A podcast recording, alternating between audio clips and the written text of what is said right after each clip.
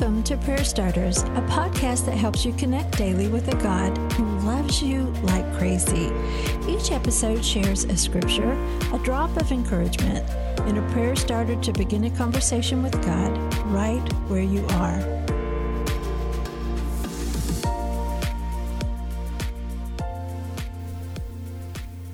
I commend you to our sister Phoebe, who is a deacon in the church in Cenchrea.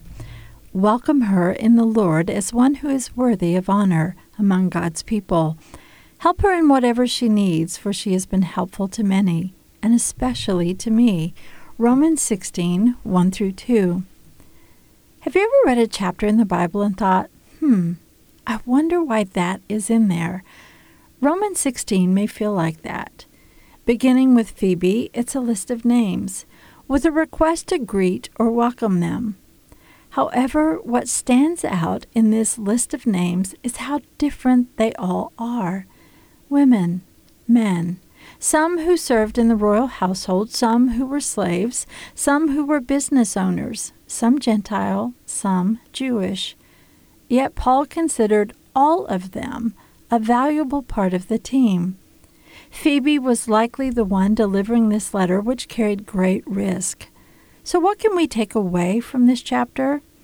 It's a reminder that God's work is carried out by many, and you and I, we all play a part. Today's prayer starter Heavenly Father, I'm not like her, but today I want to thank you for her giftings, her courage. I also want to thank you for the gifts you've placed in me. As I cheer on my sister or my brother, may I also follow the unique path you have for me, whatever that looks like. Now, consider this as you talk to God.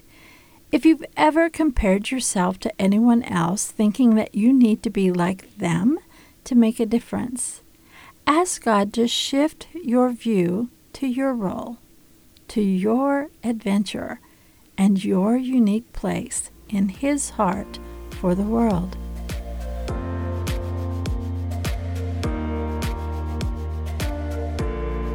Prayer Starters is brought to you by the KLRC Podcast Network. I'm Suzanne Eller. Thanks for showing up. May you sense how much God loves you today and every day.